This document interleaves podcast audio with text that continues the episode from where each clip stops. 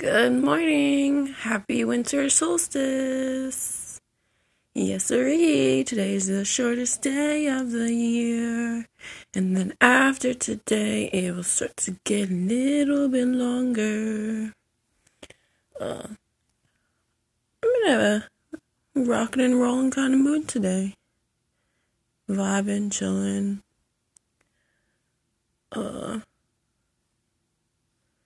thinking about how the kind of people who say that others can't change are usually the people who don't believe that they need to change or since they haven't been capable of change. They attract others who are also not capable of change. So they just assume everyone in the world is you know their mistakes and that they can't grow from them because it's a personal projection of not believing in your own growth.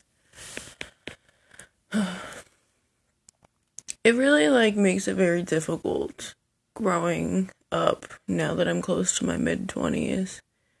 Observing people becoming stubborn and repeating the cycles of their parents or that previous generation and that previous generation like you know the frontal lobe is uh you know becoming fully developed. And if you are going to be stuck in a closed off mindset uh, i think after 25 it's really really hard to change that unless something happens traumatic something traumatic happens to somebody, and that's usually when adults who are like, I never cared about this or myself until this happened to me.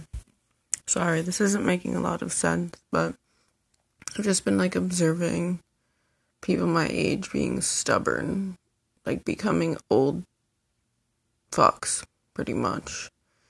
And it's very diminishing to like my very, very much inner child spirit because I'm always really open to like learning and being corrected, even if I'm like a pain in the ass about it. You know, I'm aware of my own like ego need to like be in my right occasionally.